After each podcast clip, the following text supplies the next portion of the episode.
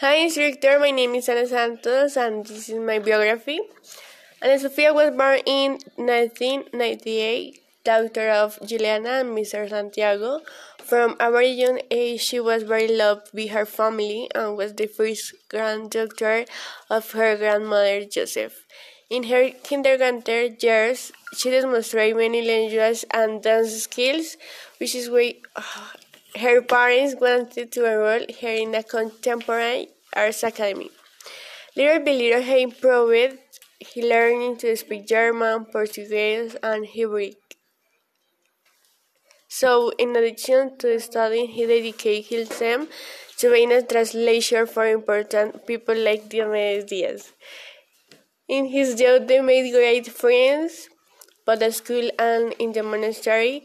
When she finished high school, she decided to continue her career com combining translation with dance at a German dance academy in Brazil.